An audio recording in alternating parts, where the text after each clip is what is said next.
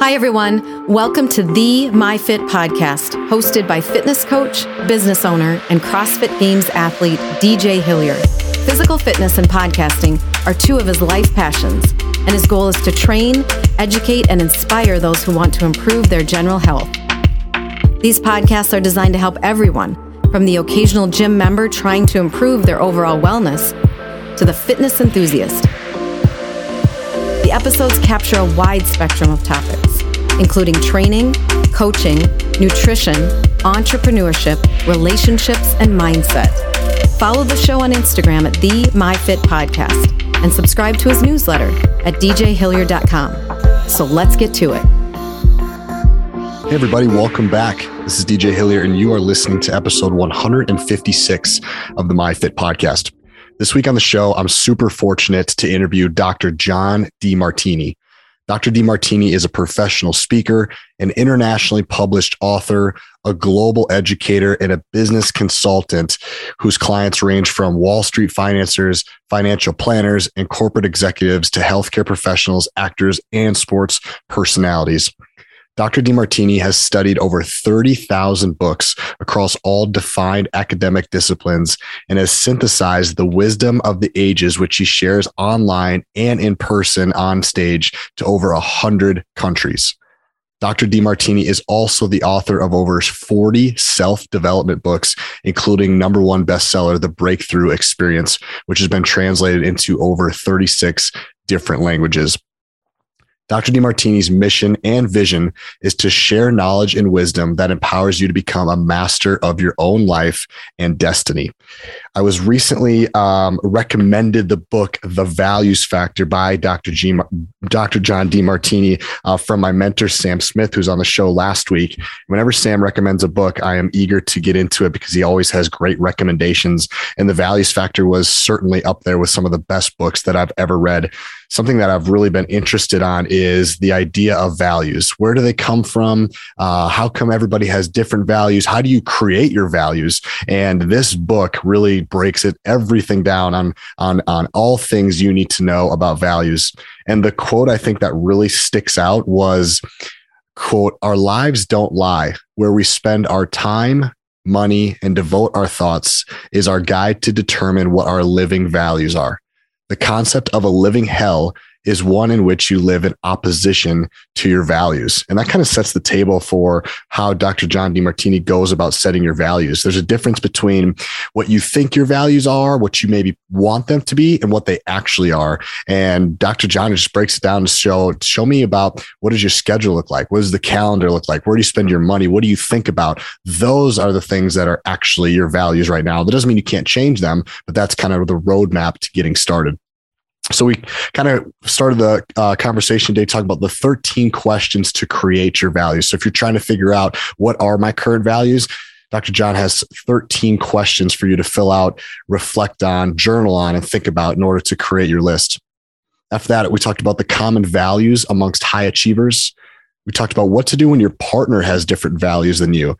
I think a lot of you guys are really into fitness as I am. And some of you may struggle with your spouse or your partner not being as into fitness as you are, or maybe vice versa. And sometimes that can be a roadblock because you guys see and value the gym and fitness very differently. And Dr. John Demartini has some good advice for that after that we talked about what about what about when your values don't align with societal norms and we talked about the difference between passions and values.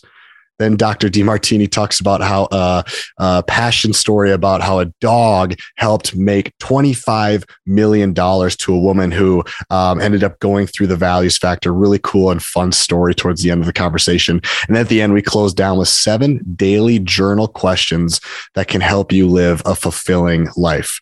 As I said, Dr. Demartini is a man of so much knowledge, so much experience. Uh, he lives on a ship that travels around the world where he's He's constantly um, giving advice, doing seminars, writing books. He's just a very active individual who has done a lot in his life. I think there's so much wisdom in this episode, and you guys will pick up on it. Uh, if you guys do enjoy the conversation, I also encourage you to pick up the book, The Values Factor. You can get on Amazon or wherever you get books. It's a really great read. And as always, if you enjoyed this show, be sure to leave a rating, review, and refer it to a friend, as that helps the show grow tremendously and puts a massive smile on my face. Thank you guys for tuning in. Enjoy this episode with Dr. John Demartini. Let's go. Dr. John Demartini, welcome to the MyFit podcast. Uh, it's an absolute honor to have you on the show. I've really enjoyed researching you and reading your book, The Values Factor, leading up to this conversation. And I'm just really excited for the value that you're going to bring to the show today. So thank you for taking the time, even though you are uh, overseas and very busy doing other other responsibilities. So thank you. Oh, thank you for having me. Appreciate it. You're the you're the one I can thank. So thank you. awesome. So you're an extremely high achiever, high thinker. Uh, you're traveling all the time. You're you've read over thirty thousand books. I've heard. I'm curious to kind of kick this conversation off before we get into the values factor. What is something that's very top of mind for you right now? What is something you're very passionate about, obsessed with right now? That's got you thinking uh, in this day and age right now. Well, it varies uh, some day to day, but uh, I've been fascinated on the relationship between the mind and the body for all these years. I've been lecturing for 49 years, and uh, this is my 50th year. So that has been a cornerstone of a lot of what I do. And I'm, I'm interested in how human perceptions, the ratios of perceptions affect transmitters, regulators, modulators, hormones, and how that affects epigenetics and gene expression and physiology and mm. what our symptoms are actually speaking to us, what they say. I've been fascinated by, I really believe the body is a feedback system, a homeostatic feedback system designed to whisper to us and sometimes shout at us to guide us to authenticity. And whenever we're not being authentic because we're judging and putting people on pedestals or pits and minimizing ourselves or exaggerating ourselves and inauthentically expressing ourselves, we create autonomically induced symptoms to get us back to hmm. our authentic selves and help us see the unconscious information we're overlooking and allow us to be able to maximize our performance. I think it's a an evolutionary process guided to make sure that we maximize our fitness in our journey. So I think our, our, body, we've misinterpreted symptoms and they're actually on the way, not in the way once they're properly interpreted. And I think that has a lot of ties within the values factor, really living your own values. And we're going to get into all that um, first. So the book came out in 2013, Dr. John. I'm curious what spurred, I like to ask authors that come on the show, what spurred the idea of I need to write this book? Or was there an aha moment? Tell me about right before 2013 when you decided to write the book. Well, I had been studying uh, human behavior since 1972 3. And I did discover in my early 20s how significant human values are because they determine how we perceive, decide, and act. And they determine how we make decisions.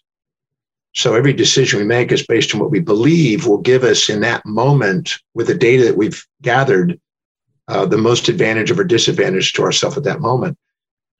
And so the hierarchy of our values dictates our destiny. And of course, as our values change, our destinies change, and our life's journey is a summation of those destinies.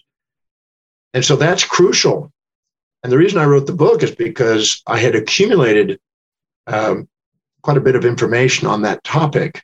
And people kept asking me, when are you going to write a book on that?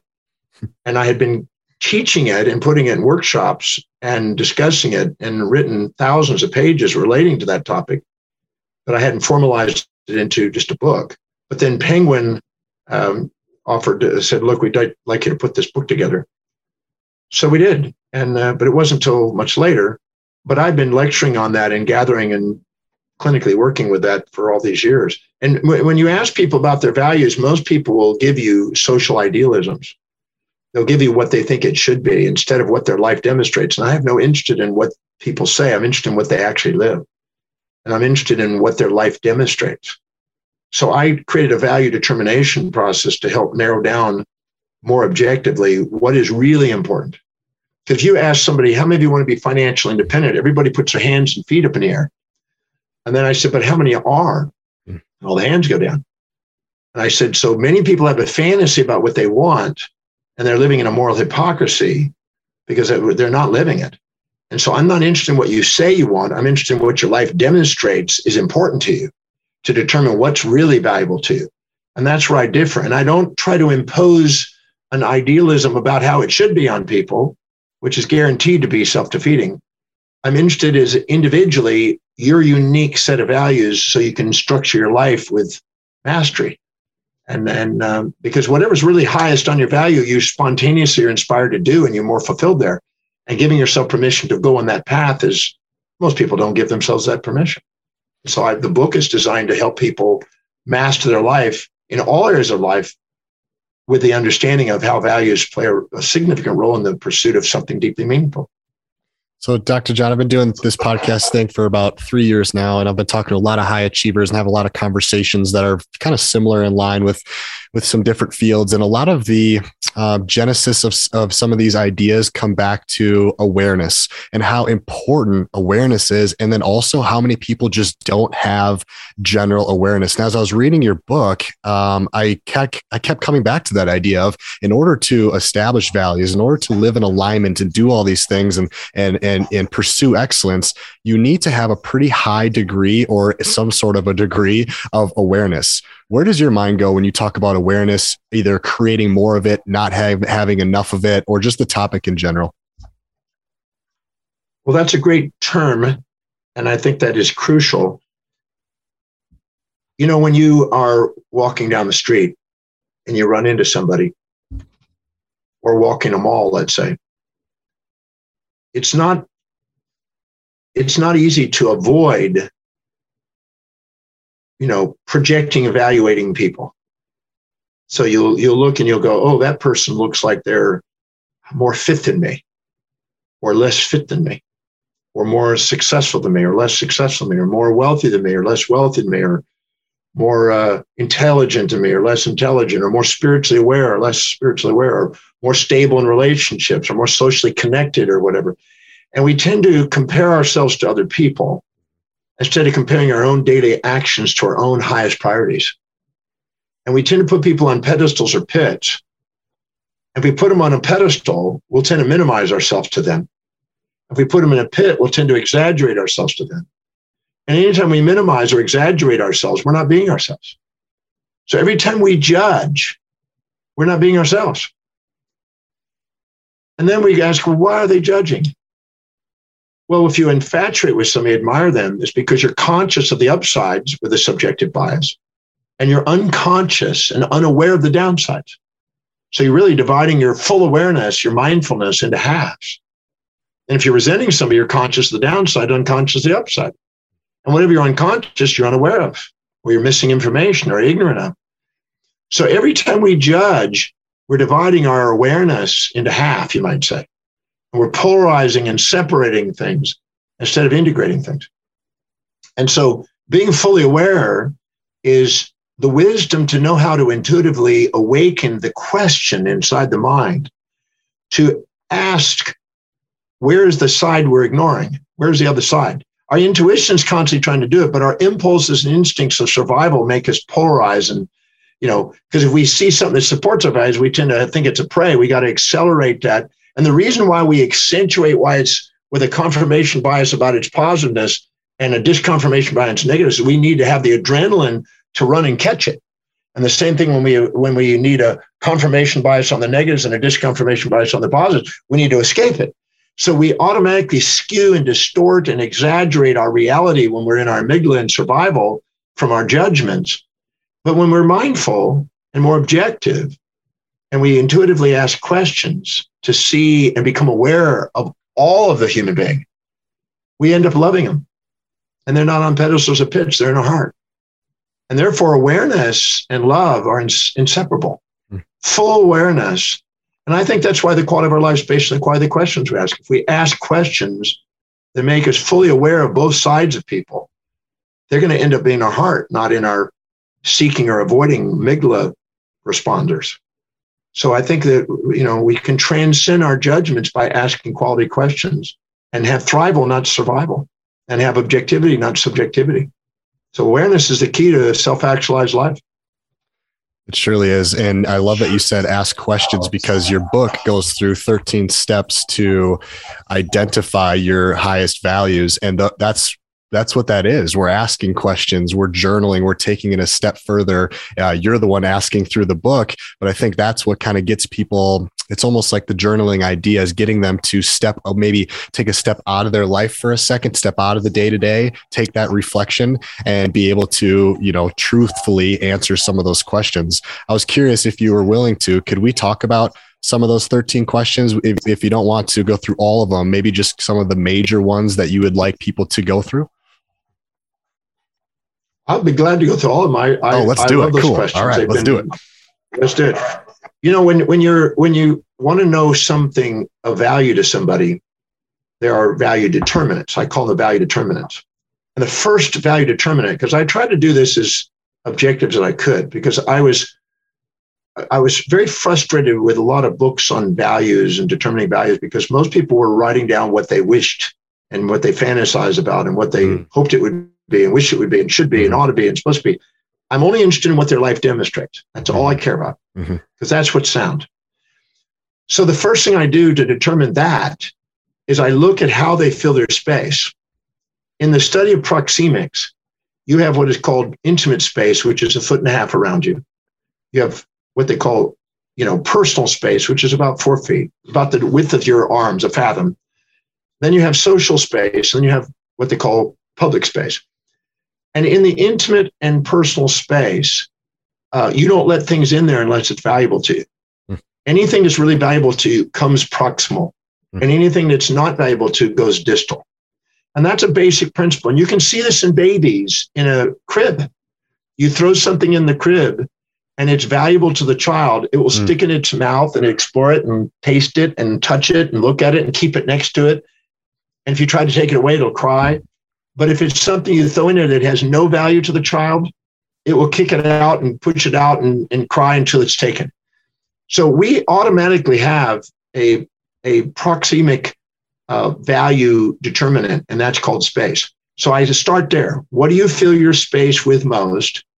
Your personal and intimate space. What are the items that you keep around you most consistently that you don't you don't walk away from? So in my case, my computer is in front of me most of the day. And uh, if I look at what is the dominant use of that, which is teaching, researching, and writing, it tells me what's valuable because I keep it with me uh, uh, wherever I go. If you were to imagine going for a fire or you're about to have a plane crash, what would you grab? That tells you what's valuable to you. So space is the first determinant. And the top three things that I asked to help me get the ABC, the top three values, I'm interested in that because that's what most of our life revolves around those. Then I go into time. You before, may before we do, Dr. John, time. real quick, just because I filled this out, so I think uh, it'd be valuable to kind of put in what I what I put. I put my laptop because I'm doing a lot of my podcasts, like you said. And then um, my second one was my phone. I always have my phone near me. Um, and then the third one was because it said look around in your in your personal space, and I just saw a lot of pictures of my fiance and I. So th- that was something I just wrote down. I, am not not, not necessarily in my hand, but my house is filled with that. So those are my three things. I think if you want to, we could kind of go back and forth here, and because I filled this out, we could kind of talk about it a little bit deeper. But just to give you a little bit of frame of reference, that's what that's what I wrote down. Uh, go ahead and go to number two. Sorry for cutting you off. Oh, no, that's great that you did it because if you look carefully at what's the dominant use of your computer, it's probably you're communicating your message and your podcast to people worldwide. Correct. And that's extremely meaningful to you. And and having, you know, guests on and sharing that with people so you can learn and you can also share what you're learning and what they're teaching to other people and to get social network, you know, to grow the network. So if you look at what's the dominant use of that computer, that tells you what you're really what's really valuable to you. Mm-hmm. Uh, the cell phone, you go, what's the dominant use of my cell phone? Is it keeping in contact with my loved ones, or is it social networking, or is it research? You know, you look at what it really represents because that's why it's there. And then the pictures, obviously, you have a very inspiring and special woman in your life, and it's somebody you love looking at, and keeping her pictures around you is inspiring. Somebody you love and you you can't wait to see. So that could be because you might have a very high value on your contribution in business, your networking with people, and your loved one, your special woman in your life. So that would be at least an indicator. But I don't go by one. No. You know, just like any diagnosis, one right. indicator doesn't give you a full diagnosis, but it's a start. So you're always looking for a pattern. Number two now is time. You find time, make time, and spend time on things that are valuable to you. And you run out of time and avoid time and don't have time for things that aren't, as a general principle. So you look at what you spend your time on. Now, I spend on average, I could spend 14 hours to 18 hours a day teaching. I do. So I can lie to myself and try to pretend like it's something else, but I love teaching. And if I'm not doing that, I'm researching and writing. And I, because I've delegated everything else in my life away. I don't have any response. I haven't driven a car in 32 years. I haven't cooked in since I was 24. I have a private chef, private cook, private, you know, chauffeur, private captain. I got everything. I've I've delegated everything out except what I do: teach, research, and write. I even joke with my girlfriend. I said, look, if I was to organize Hugh Jackman and Gerard Butler or uh, Brad Pitt to make love with you on my behalf because they're more equipped for that for me, would you still love me? My girlfriend says, I would love you even more. So I, I know how important delegation is. You know, I, I'm joking there. I don't do that. But, but the point is that I delegate everything so I'm free to do what's really most important because you're not going to feel fulfilled if you're not doing what inspires you. So the second is time, and I and you make time, find time, and spend time on. It. So look carefully at your 24 hours. Take out your sleep, uh, and look at what you're doing during the day and where are you spending most of your time, second most, and what exactly is the primary reason. And some people say, "Well, yeah, but I got to go to work." Well, you wouldn't be going to work if it wasn't filling a value. It may not be the job. It may be financial security, and you may have a value on financial security or providing for your family or whatever. So you got to look at what exactly you're doing with that time. And if you're honest, it'll match what you're doing with your space. You'll see the same pattern because you probably spend quite a bit of your time preparing and working and interacting and doing research and and contacting and about the podcast and who you're going to podcast and who you're going to go to and mm-hmm. you probably spend a lot of your time there because that's mm-hmm. important to you mm-hmm. so you look at your time and if there's not a match between space and time somewhere there's a lie because there's a pattern that will emerge if you're honest and you'll see the same thing on your time and you'll look at okay i do quite a bit of time interacting and socially with people and i spend time with my girlfriend okay that pattern is going to show the third one is what energizes you because anytime you're doing things highest on your value your energy is goes up and you have more energy at the at the end of it than when you started and anytime you're doing something low in your value you're drained you go whoa what a day oh tired you're not tired when you're doing what you love I, I mean, I do 18 hours a day, 20 hours a day. I don't, I don't, I'm, for 35 years, I did four hours sleep. I was cranked because I was doing what I loved and I was delegating things. And people think, well, that's insane. No, it's insane to go through your life not doing what inspires you. That's insane. And draining your life away. And then escaping that with, you know, dissociative behaviors. But so you look at what is it that energizes that you always have energy for, and you have more energy doing it than when you started. You know, so I'm sure when you get on the podcast, you're probably juiced up at the end and you're inspired and you're like, all right, absolutely. You know, because you're getting because you're learning it and you're interacting with amazing people and you're touching people's lives and you're getting thank yous coming in and you're changing lives and you're learning and all and so you, you know you're not going to be going to sleep two seconds at you don't go hmm. when you finish a podcast nope not if it's an inspiring podcast so whatever is is high that energizes you is something high in your value. So you look carefully at that. That's what and I wrote. I wrote again, podcasting on there. It's in there. exactly. Yeah, because you can see you're because you're fluent when you're speaking. You're fluent, and it's natural for you. It's, you can see it. A fluency is proportional to congruency. When you see somebody doing what they really love, that's high. There's fluency in their speech and their behavior, and there's graceful movement, and there's congruent body language. So I always, when I'm watching doing a podcast, I can tell when they're not really inspired and present. I mean, because their body language shows it, mm-hmm. and your your articulate fluently shows that. So it would expect that. The fourth one is money. Uh, when you get money, where is it dispersed? You find money, make money, spend money on things that are valuable to you. You run out of money for things that don't. I know a woman, uh, a woman that I know that will spend money on pedicure, manicure, clothes, shoes, um, beauty care, beauty treatment, spas, everything else, and then she can't pay her her uh, her rent and is behind on taxes because her highest value is beauty and fitness, and there's nothing wrong with that. But if you have an expectation that you should be able to pay these other things, you always run out of money for things that are low in your values and you always find money for things that are high. So mm-hmm. you look at how you spend your money and probably you reinvest back in your podcast or you'll reinvest in education or anything, or you reinvest in going to conferences or whatever where you can meet people. Anything that will help you in the podcast, socially network, and also time with your your, your girlfriend will probably keep showing up as far yeah, this as is this is a really this is a really big one and i'm in the i'm in the gym health and fitness space and, and i'm a coach at a gym. And sometimes i'll hear sometimes from people when i tell them the price of the membership is oh that you know that's really expensive. And it's really you know it is expensive. I, I don't want to devalue it. I'm not i'm not trying to devalue the price. It is expensive. However the things that you're spending your money on aren't aligning with what you're what you want. And there's a there's a there's a common disconnect with that, with that health and fitness thing. I can't imagine spending $185 on a gym membership, but I could do or uh, go out to eat every Friday night and have drinks, and that that bill goes up to 50 or 60 per night. You know, so it's a different.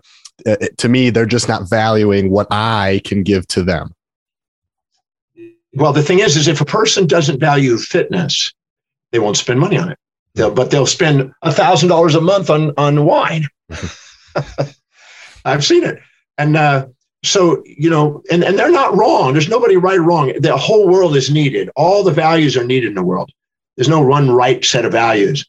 But in my my model of the world, I want to assist people in helping them master all areas and empower all. So I try to teach them how that can be done so they can actually engage in fitness because they've made a connection between doing the actions in fitness to help them get what is important whether it be finding a relationship or building a business, because they can be linked. And so I, I that's my skill, and that's what the book is partly about. So I look at how they spend their money, and those four, the space, the time, the energy, the money, I call it the STEM. That gives you already a great indication of what's their values. It will be, it'll be pointing very clearly, there'll be a pattern. The fifth one is where they most organized and ordered. So I have no doubt that you're you've got your your stuff together when it comes to putting a podcast. You get you probably study in advance, you're prepared, you got your notes, you got things organized. Your fitness routine is probably down to exactly what you you know how to do whatever it is on whatever muscle. Anything that's really really valuable to you, you have order and organization around. But there's probably areas of your life you just don't get around to, and it's chaos and it's things like that. Cooking, driving, anything anything to do with anything other than teach, research, and write, I delegate. Because anytime you're doing something that's low on your value, you devalue yourself. Anytime you're doing something high on your value, you value yourself. And if you want to value yourself, you're not going to get the world to value unless you value. So you, it's prioritization. That's why it's so important to live by priority to you, whatever is meaningful to you, not somebody else, but to you. So where's your most order and organization? And I have no doubt that your fitness routine will be organized, your podcast will be organized, and probably uh, your learning around those topics will probably be highly organized. You'll yeah, be, my, you probably got. One, oh, sorry. Yeah, my number one was my daily routine. After that, I said my closet. For some reason, my closet's very uh, uh, um, organized, and then my sleep schedule is very organized. I always go to bed and wake up at the same time. So those are my three. Well, because you probably have that as a fitness. You exactly. probably because it's connected to fitness. Exactly. It's connected to fitness and performance and high performance and high fitness and and achievement is is one of the reasons your podcast is there. It's probably, probably what's there. So then the next one is where are you most disciplined and reliable and focused? You know, you can count on me to be teaching. You know, uh, you can count on me to be teaching some someday, some part of the day. I'm going to be doing podcasts. I'm going to be doing writing articles. I write for 1,500 magazines around the world. So I, am going to be writing. I'm going to be uh, teaching somewhere in a podcast or a seminar every single day. Seven days a week, I do that pretty well. People think, well, that's crazy. No, it isn't if this is what you love. It's only crazy to somebody that has a different set of values and go, I couldn't do that. Mm. You know, and they want to go, well, what do you do for fun? That. Well, that's not fun to me. I couldn't imagine right. myself doing that. Mm-hmm. You got to be, see, many people are worried about what other people think, but they have a different set of values and they're not wrong. They just have a different set of values. And I don't live by their shoulds. I live by my, my dreams. I found that and do it in a way that serves people. So you look at where you're most disciplined and reliable. So I guarantee you, you're disciplined when it comes to fitness. You're disciplined when it comes to your podcast. You're disciplined when it comes to preparing for it. You're disciplined about making sure you look the part of a fit you know, vitally healthy guy, I'm sure. And you're probably there for your, your girlfriend when it comes to, uh, you know, walking with a trophy that you got. I'm sure you, she's got to be beautiful, or you wouldn't you wouldn't be with her. So, yeah. So That- those, those, are, my those are my three. You got it. Yep. Uh, those are exactly Yeah. those are exactly it. Yep. Yeah. So you're you there's no doubt that those are your life is going to demonstrate what's valuable to you. And so to expect anything else, anytime you expect yourself to live in somebody else's values, you're going to self defeat. Just honor who you are. The next one is what do you think about about how you would love your life to look that shows evidence of coming true. so you can you and your mind are thinking about fitness and thinking about your podcast. It's running through your mind throughout the day, I'm sure. And what are you thinking about about how you would love your life? So if you don't put in how you would love your life, people can say, "Well, I think about uh, my bills. I think about you know my my debt." No, that's not what I'm asking. I'm asking, what are you thinking about about how you would love your life to be that is showing evidence?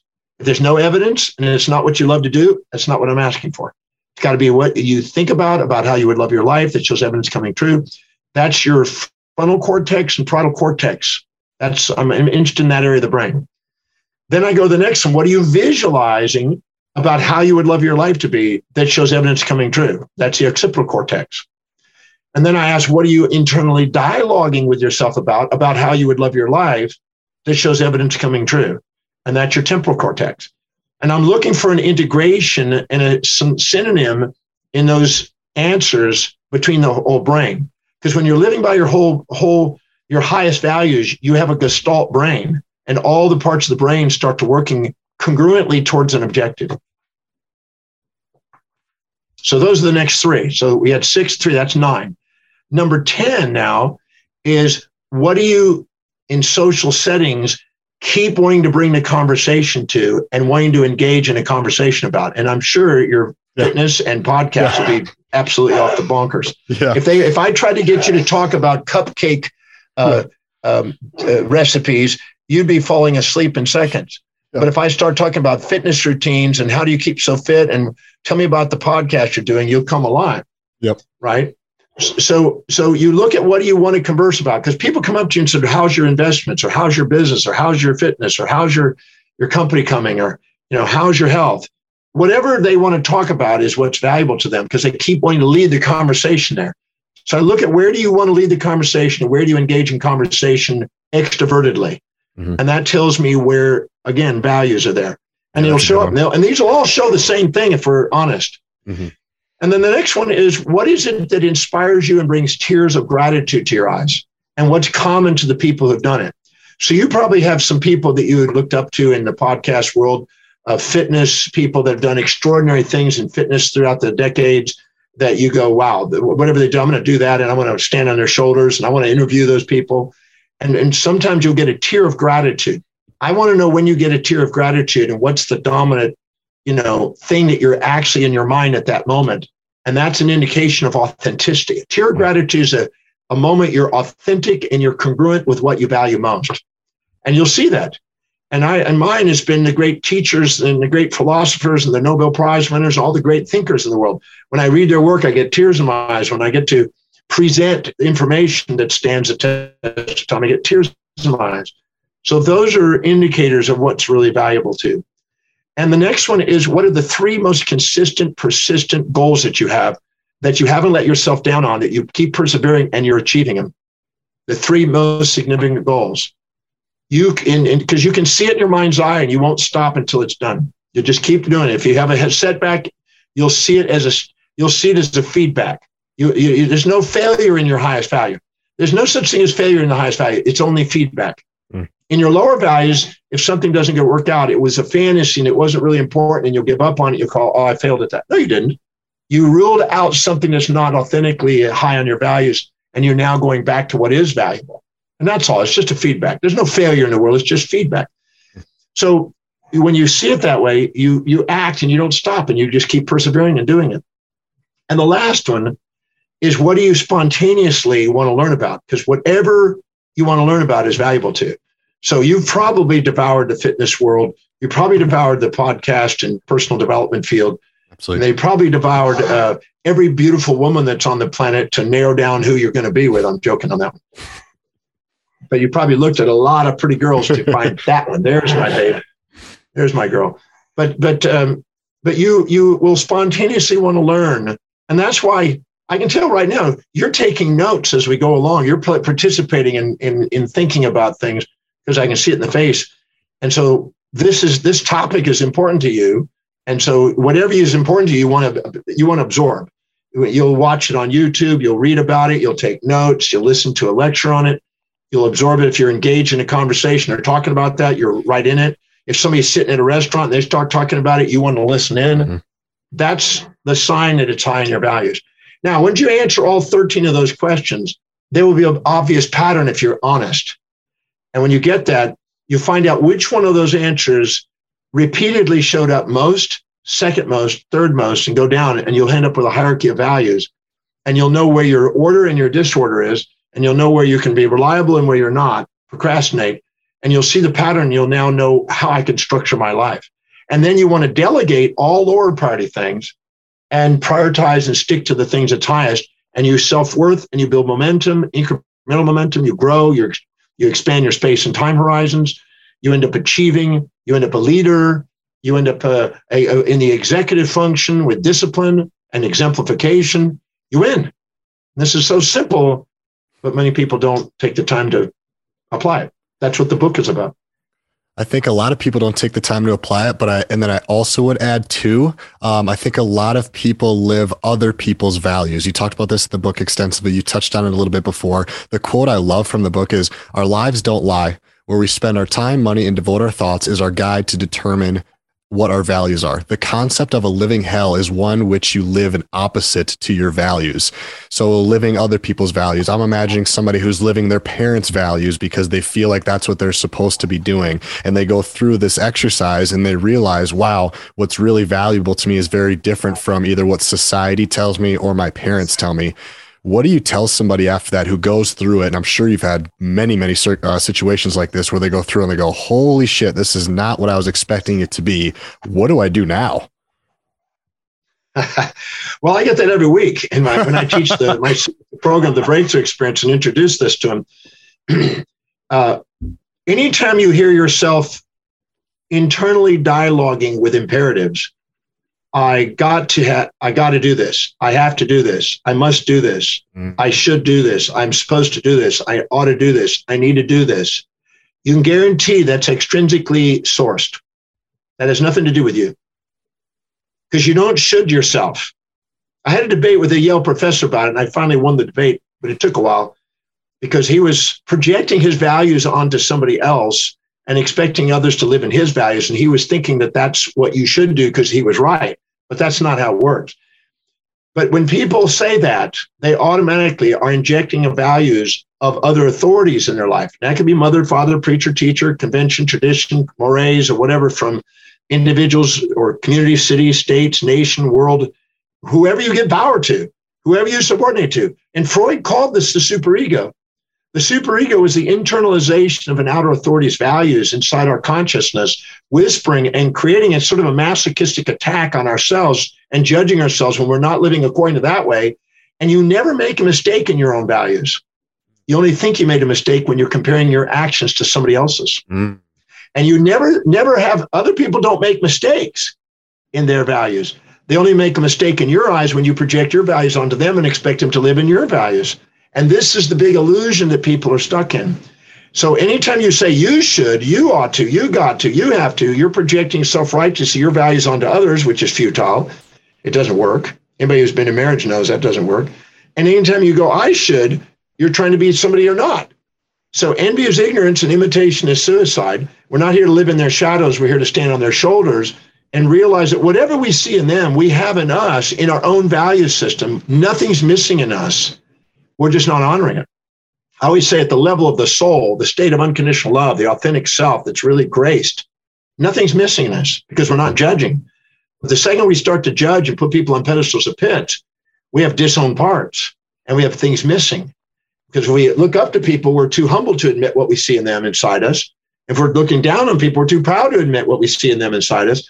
And when we don't see those inside us, those are disowned parts. And those disowned parts are voids that drive us to have value to fulfill those, to teach us to love, not judge, to teach us to live authentically instead of under these polarities of trying to get others to live like us or uh, us to live like others. And that's where we get trapped. And that's where we disempower our life. I love that. That's gold. And because I think there's also times when we're in the health and fitness space. And so what happens is sometimes, uh, you know, uh, me and my friends will say we really value fitness and we work out a lot. We're at the gym a lot because we uh, find value in it. It's something that fulfills us. There's a lot of people out there, Dr. John, who would look at us like, you are crazy. You spend way too much time at the gym. I don't know why you're so obsessed with the gym, et cetera, et cetera. And that's that's interesting too, because it's not my fault or it's not a bad thing, but I see it very much different that a lot of other people see the gym. A lot of people see the gym as I have to go. I'm punching in my time clock. I'm going to be there the most minimal amount of time I can because it's uncomfortable. Where I'm the exact opposite. I want to be there as much as I can. Talk to me about how does that how does that work when somebody's values are maybe a little bit I don't know different than most people's. Okay, so let me let me use a fun one. Uh, so this woman came to me in my breakthrough experience program, my signature program, and she says, "My husband's an alcoholic." And I said, okay. And whenever I hear somebody say that, I always see a label being projected. Mm-hmm. And I said, because, uh, because what that means is when he drinks, he does things that challenge your values. So you project a label on him to try to get him to change. And he does it more than you. I said, well, you, do you drink? He says, well, I have a glass of wine occasionally. So you drink, but not as much as him. Correct. So anytime somebody drinks more than you do and does behaviors that challenges you when they drink, you then put a project a label. But his buddy who drinks the same amount and is enjoying his company will never label him an alcoholic. Right. Label him a buddy. so if somebody is uh, now, let's say that you have a wife and she's her highest value is her children, and she wants you to be there with the children 20 hours a day or something, you know, like she's doing. Mm-hmm. And she sees you going to the gym and she sees now what it's doing is it's now challenging what I value. You're not here with the kids, and you do it more than I do. So anytime you do something more than I do, and you do it in a way that brings more challenge than support to my values, I project a label on you to try to justify getting you to be more like the way I want you to be. And this is what people are trapped in. They're worried about people's labels and they buy into it. And instead of realizing that I love working out, you love playing with the kids. Mm-hmm. You love working. You love building wealth. I got a guy here that I'm that's a friend of mine that's a very wealthy billionaire. And he basically his highest value is how does he serve vast numbers of people and make fortunes and employ as many people as he can in the world. and he's obsessed with it. And when we talk, I, I don't have to I don't even have to question what we're what the conversation is going to go to.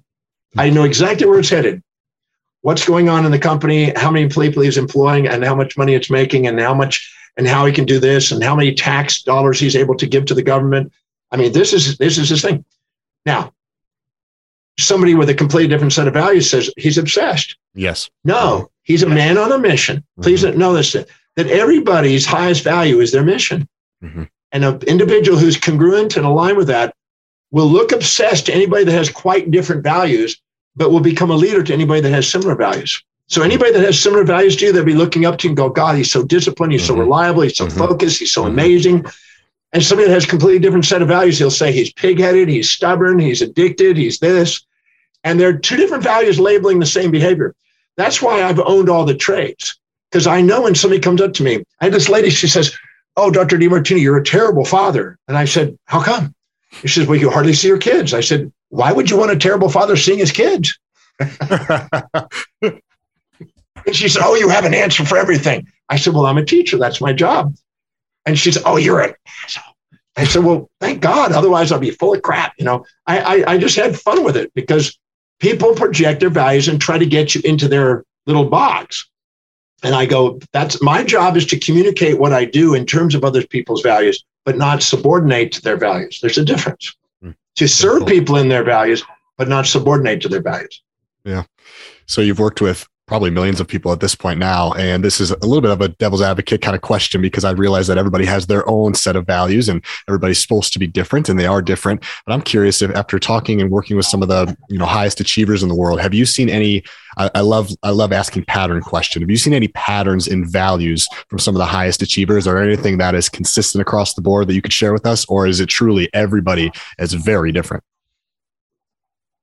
Well, there is a uniqueness in everybody's values. There's patterns and similarities because we always have similars and differences in the value structure.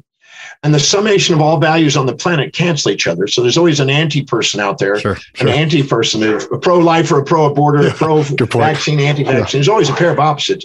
You know, so the, the purpose of marriage is finding somebody that's got an opposite set of values so you can delegate low priority crap to them and they can de- delegate low priority crap to you and you both are inspired by being together. And when they talk to you at night because it's boring, they put you to sleep so you both sleep well. That's the purpose of marriage. That's supposed to be a joke. but but there is a there is a pattern to achievement, but it's not because of a set of values. Because a person who's achieving in sports has a different set of values than a person that's achieving in academics, and a person achieving in business, and a person achieving in wealth, and a person achieving in social and spiritual dimensions. And so I but what I found is the degree of congruency that's where high achievement is. You know, when you when you think of Bruce Lee, uh, his congruency level was pretty high. And if and I, I meet people that are extremely high. I, uh, there's a gentleman here who has four thousand patents, four thousand three hundred patents. He's about five, worth about five billion dollars. A very brilliant guy, extremely brilliant guy, creatable mind, and he's extremely congruent in that area, but not in other areas. I'm a, a very congruent in my teaching, but if, if you said, well, John, do you work out seven days a week? And I go, no, but I do a workout every week, a good workout every week, but mm-hmm. not seven days a week. But if I look at what uh, is lower on my values, you can't rely on me to do that, but you can rely on me to be doing what's highest. And that's where I'll achieve. So, one thing that I found in all achievers is greater degrees of congruency. That's it.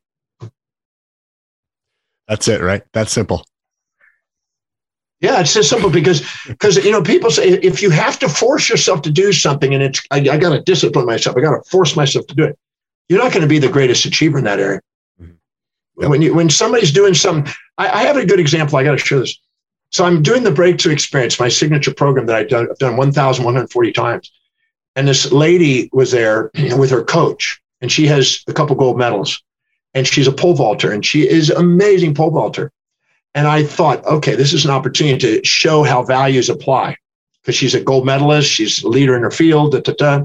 Her coach is there, and he's a top coach, right? And, so I said, I got to use their example. So I said, all right, come up the front of the room. Okay, let's look at your space and let's look at uh, where do you spend most of your space. She says, well, I've got a workout gym in my own home, and I've got a my room where I where I live. I said, and let's look at what that space says. Let's videotape that and take a look at what it is. There's nothing but pole vaulting. There's pole vaults, pole vaulting, you know, poles all over. There's video uh, clips of pole vaulters. There's pictures of pole vaulters. There's awards of pole vaulting. I mean, the, the, her space is pole vaulting. How do you spend your time? Minimum five hours, usually up to eight hours a day practicing in some capacity, mentally, physically, reading, something to do with pole vaulting. What do you what, what energizes you? Pole vaulting. What do you? Where's all your money go? Pole vaulting. You know, I mean, I'm a pole vaulter. You know, what exactly? What are you most disciplined? Pole vaulting. Where are you most organized? Pole vaulting. What do you think about? Visualize, affirm. Pole vaulting. What do you talk to people about? Pole vaulting. Where's your uh, Where's your inspiration? Seeing people do extraordinary pole vaulting, and when I get amazing accomplishment pole vaulting, what is you? Uh, you know, what is your major goal? To be gold medalist pole vaulter. What do you read and study and learn about? Pole vaulting. And I said, there's a congruent person, gold medalist. And I showed it to everybody, and people just went, ah, mm-hmm. got it. Mm-hmm. Yeah, that's amazing. So, Dr. John, are are values different than passions? Yes, I'm glad you asked that question. The word passion has been misconstrued since 1985 when the Passion for Excellence book came out and the language and vernacular changed. The actual word passion, if you look at its etymology, its Latin roots, etc., It comes from pati and passio, which means to suffer. Mm. Isn't that interesting? Yeah, that is. We go around and say, What's your passion? Get your passion, be passionate, everything else. Well, all that means is to suffer. And the seven deadly sins of Christianity were the passions of Christ, mm-hmm. right? Gluttony and sloth and you know, and greed and and lust and things. So the passions are the amygdala's response to avoid pain and seek pleasure. Those are called the passions. And they're ungoverned, uncontrolled behaviors that eventually lead to suffering. And then there's an inspired mission. When you live by your highest value, you awaken an inspired mission. And many people are confusing those languages just in language. And they're confusing what an inspired mission is versus a passion.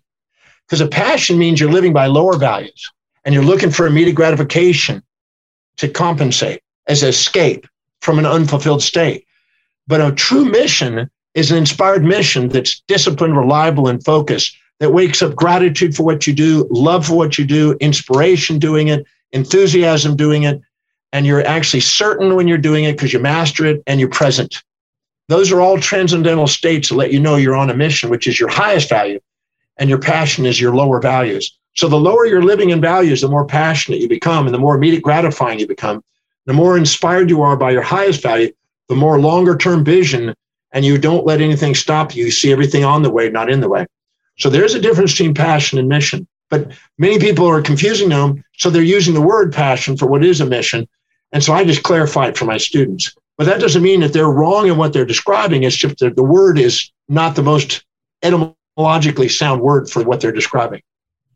So I find myself very fortunate. I, I, went through those 13 questions and I feel very aligned afterwards. And I feel like my actions are in in this in alignment with my goals and my values. I feel very aligned, especially getting it into um, writing. I'm curious for the person who maybe isn't as much in alignment, Dr. John. They fill it out, and maybe their values are things that I don't know what they could be, perhaps, but maybe they look at that and their first response is, "Well, that's not going to pay the bills." I'm not going to be able to pay the bills by doing these these values. I, I I still have to go to work every day, Dr. John. How do you cultivate? Because I think you would agree that in order to be more, more fulfilling and live that life to your fullest, it's got to be most of your time. And if most of your time is eight hours at a desk that you don't care about, we're kind of just spinning wheels here. So when somebody says that to you, I'm sure they have. This doesn't pay the bills. What is your response? Well, there's two, two or three answers I can give to them. Yeah, I always say that either go do what you love through delegating and find out what is in that job that you do love to do and delegate the rest of it so you can be inspired by it, or go love what you do through linking. Find out how the job description you have is helping you fulfill your highest values, or give yourself permission to ask a new strategic plan. What is it I would really love to do? How do I get handsomely paid to do it? What are the highest priority actions I can do today to make it happen?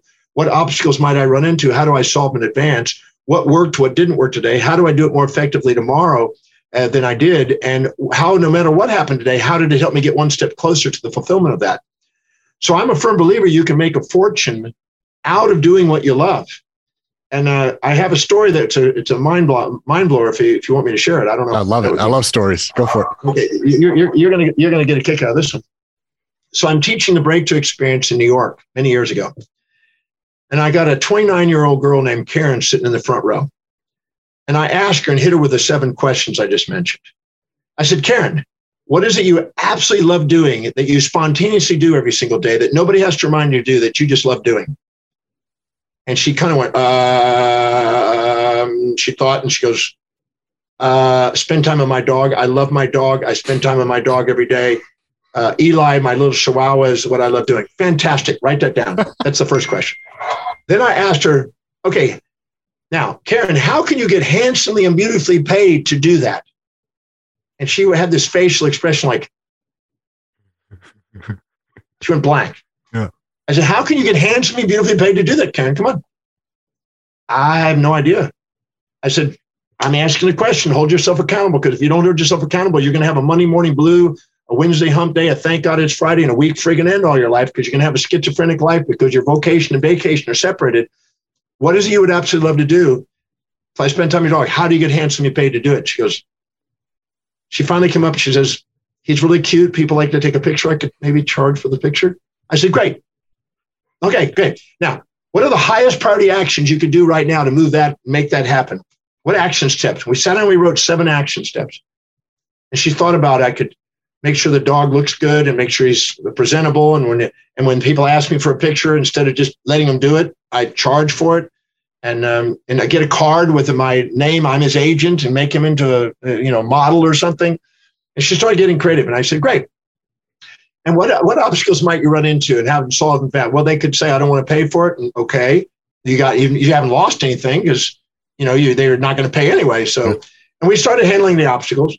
So anyway, she walks out of the seminar on Sunday evening. This is a Sunday afternoon, a Sunday evening she leaves. And this is all running in her head. And I told her to read those seven questions and put them on a mirror in the bathroom every morning and read those questions and start pursuing that. Because that way your vocation, vacation becomes the same. So that next day on Monday, she walked to Central Park because she lived, you know, near Central Park. She walks to Central Park, brings her dog. They walk down to the fountain near the little lake where the boathouse is, boathouse is, from the Philosopher's Avenue. And when she does that, somebody comes up and asks for a picture. Now, this is before Apple phones. This is when you actually had little pictures. And, he, and, and she's never said it in her life. Oh, that will be five dollars and somebody paid her five bucks. And she got five dollars. And she was walking home that day. She goes, "You know, you paid you paid for your food today. Not bad." But, but she got every time you take an action step in the direction of something that's meaningful to you, creativity begins. And so she got home that night after she walked the dog. She got on the floor in the closet and rummaged through a bunch of boxes that had uh, sewing material and elastic uh, uh, fabric and all kind of stuff. And she got creative and she found this red elastic material and she cut it out she sewed it together into a tube where it would go right between his arms and his legs. So she had a, a red jacket kind of thing, a red tube on. Mm-hmm. And then she ended up getting some black elastic strip and tied it on two ends to some sunglasses because she thought if I have him walking with sunglasses with red on, everybody will know him. And then if I practice walking him up on his hind legs as we walk by the, the boathouse, you know, the fountain, more likely people take pictures. So she did that. She trained him on his legs a bit more. She put on the tube. She walked him in the thing, put the sunglasses on because everybody wanted to get a picture of the sunglass red thing on the on this little chihuahua. Well, she got three. She made 15 bucks that day. So she goes back and she goes, This is getting creative. And she had some skills in sewing. So she started sewing different outfits and she started getting theme oriented. And, um, all of a sudden, she's now putting outfits according to what's going on in the environment. So if it's Thanksgiving, she puts a, a different outfit. If mm-hmm. it's, uh, you know, holiday, she gets a different outfit. Well, this thing started to escalate. She got cards made. She started to become his agent. She started to have him walk differently. The sunglasses, the outfit. She got a, a Hugh Hefner gown, you know, a robe so he's walking around with Hugh Hefner with sunglasses and everything else. Now they're flooding to get pictures with him. They want, uh, uh, uh, uh, it's five bucks. I'm his agent. He's famous. And she just had some fun. This thing went up to $125 every time she walked in there, about 125 bucks she was making. Oh my gosh. Now she's going back. She says, This guy's making me $125 walking my dog. I'm getting this is better than a husband. I don't get any bitching. I don't get any yells. I got an unconditional lover and I'm making cash out of this dude. so one day, one day she's sitting there and cleaning up, and there's a guy, you know, sitting there watching on a bench. And he's, I think he just ate a sandwich or something. And he's just sitting there watching and and he looks over and he sees her cleaning up, going, This is brilliant. So she walks over to him. He walks over to her and he says, You know, here's my card. I'm um, involved in marketing and um, I think I could possibly I'd like to talk to you. I think I could use your dog as a mascot in a commercial. And she's like going, cool, cool. Well, I'm his agent. Here's my card. Contact us and we'll see what he has available in his schedule. wow. So, so the guy meets with her and he's representing Milk Bone Dog Biscuit. Oh my God. And they ask him, ask her if they can make him the mascot for Milkbone Dog Biscuit with a upfront royalty plus a continued royalty, which ended up being 2.2 million friggin' dollars. Get out of here. Off that. 2.2 million. Go look it up on her name is Karen Beal. If you look it up, Karen Beal, and her little uh, dog's name is Eli. So she, she ended up getting that deal. Now, two more deals came in after that because he got famous. So now she's got major wardrobes done with his own insignia on it. I mean, he's got his own bathrobe, he's got his own tux, he's got his own, he's got a Pope outfit, he's got, I mean, she started getting wild with this. He ended up getting asked to go to the Globe Awards, the Academy Awards, everything else. The, the, the celebrities were wanting pictures with him on the, oh the red gosh. carpet. I mean, he became, he and Gidget from the Taco Bell dog became one of the biggest dogs in, you know, in New York and Hollywood she ended up getting then three TV shows, Mommies and Doggies. You can look it up, Mommies and Doggies. Her, her name is Karen Beal. So she had three TV shows. She got these these commercials. In his name, they actually got a penthouse in uh, in uh, in New York. I mean, they did a video of him walking around showing off his penthouse like he was a stud of some form, and had a blast. And what's interesting, is he died eight years after this started. That dog died. She got another dog that looked identical, kept it going for another ten years or so that dog died. She had another one. So she kept this dog alive for 21 years wow. doing this thing. And about six and a half years ago, she came to me on an email, sent me an email because I've been communicating with her every quarter because she was doing, I've got pictures of her and me, and, and she's got pictures of celebrities. It's amazing. You look online. And her name is Karen Biehl, B I E H L. And so what's interesting is uh, she sent me a letter. She says, I'm just letting you know that I'm retiring Eli. Hmm. And I and I thought to myself, oh, she's stopping. She says, I have a net worth of over 50, no, $25 million as a result of this. I haven't had a boyfriend during this time. I didn't need one because mm-hmm. when you got a man making you money and it's an unconditional loving dog and he's sleeping with you at night, this is the best deal you got. But I met a man, and as a result of it, I'm now going to retire Eli and I'm just going to do my philanthropic work now. So she turned that into 25 million net. So that meant in order to get a net of 25 million, she had to have earned 100 million probably to get that out of that dog. So when somebody tells me, I don't know what I would love to do and I can't do it and everything else, I go, uh huh. I said, let's ask a new set of questions. The quality of your life is based on the quality of the questions asked and your awareness level. If you're not aware of the potential you have sitting in front of you, doing something you love to do, you'll live a quiet life of desperation, not a life of inspiration. What a phenomenal story. I can't wait to look into that. That's so cool. Uh, as we close down, something I like to ask authors specifically that have had books that have been out for a while is so this book came out in 2013. We're coming up on 10 years already on it. I'm curious if you were to add something to the book or write a volume two, what would be something that you'd want to add to it now that it's been out for 10 years? Is there something that you're like, man, I wish I could put this back in there if it was 10 years ago? Is there something that comes to your mind? Well, I don't. I don't look back with regrets. I don't find those productive. I just look back. Oh, I can always update the book anytime. Uh, but yeah, there's a few wordings and a few uh, uh, maybe additional things that I've learned over the years that I could put in there. But I can also just do a sequel anytime I want. So I hmm. mean, you know, I, that's that. I don't have a. I don't look back and go, oh, I wish I'd have done. I don't live like that. Totally. I just go. I think it's time for me to go and update it and put some new material in it as I've learned more.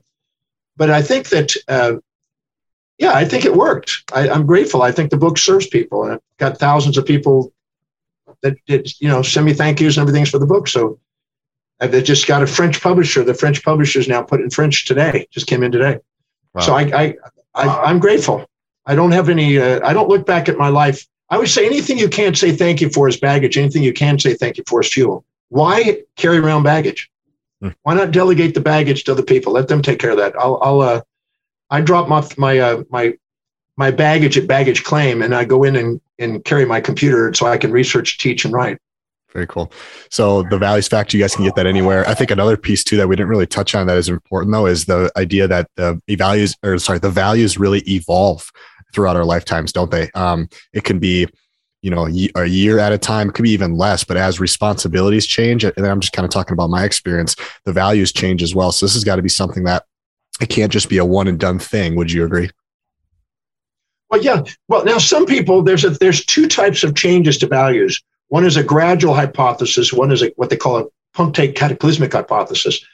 The gradual hypothesis is if you're living very congruently, you make slow incremental changes mm-hmm. in adapting to the environment, and there's a slow gradual tweaking according to need if you're not living by highest values, you end up with cataclysmic events in your life to wake you up to get you back on track with what is truly authentic. And then you have a big change to get you on track. It's called hitting bottom in a sense. Yeah. So the cataclysmic one is usually people that have been trying to live in other people's values and get smacked pretty hard. But yeah, your values are changing. when I was a young boy, baseball was important to me from age three to about age 13. And surfing started at nine and overlapped that. Surfing became big until I was about 18. 18, teaching became it. I, I, I learned I could overcome my learning problems and I became a teacher. And I'm hoping at 100, international sex symbol will be next. That's my, my, my hope is that'll be the, the, the last one. From 100 to 120 will be international sex symbol. Mm. Of course, I, there's no evidence of that yet, but that's just the fantasy. I'm joking about that. No, I'll probably teach until I die because that's that's probably my destiny now. It's in your values. Uh, one last thing before I let you go here. We, you, you quickly went over the seven questions and you ripped them off really fast. Could you just go through them really slowly here so the, the listeners can write those down, the seven questions that you talked about earlier?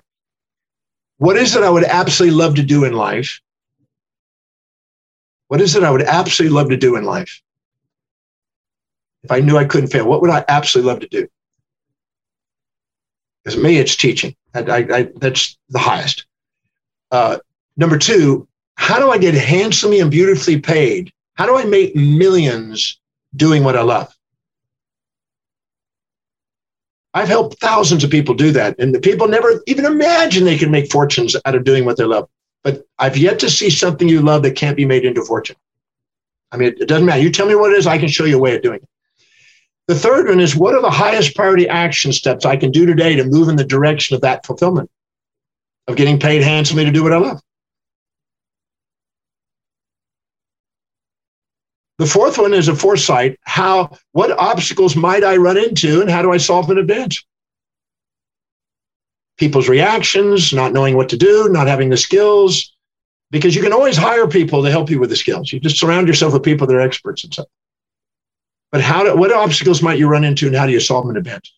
The next one is what worked and what didn't work today. You go and look at what actually did, did you get closer? Did you not? What, what worked today? You want to know what worked and what didn't work and keep an inventory of both of them. So that way you make a checklist. and then the next one is how do I do it more effectively and efficiently tomorrow? You want to refine and become more efficient at doing it. How do I do it even more effectively? Is there a technology I can get to make it more effectively? Can I surround myself with different people to make it more effectively? Can I prioritize my wording and my language? Is there a higher priority action I can do? How do I do it more effectively tomorrow? And the last one is how did whatever happen today, no matter what happened to me today, how did it help me get this one step closer to this objective?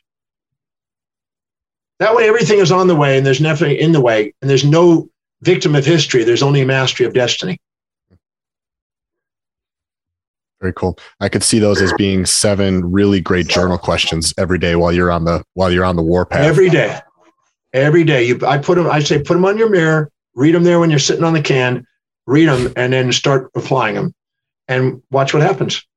Well, uh, Dr. John, this is awesome, man. I'm feeling energized talking to you. Uh, the book is phenomenal. Um, uh, tell me, uh, tell the listeners if they want to either get the book, follow you, keep up with your stuff. Where can I point them? All they have to do is go to drdemartini.com, D-R-D-E-M-A-R-T-I-N-I.com, drdemartini.com. On there, you could, there's just such a vast amount of educational information there for people they could go on there and watch YouTube videos, education, media. I've done thousands and thousands of media interviews and stuff. It's all there. You could spend the rest of your life. You're going to have to believe in in a Buddhist reincarnation to be able to keep an eye on it because you're going to take you more than one life to get through it all. But there's an educational video of tons of them, written articles, thousands of articles. It's all there for you if you want to go and educate yourself. Anything to do with mastering of life, anything to do with doing something extraordinary with your life, anything to do with mastering your awareness and potential, it's it's there.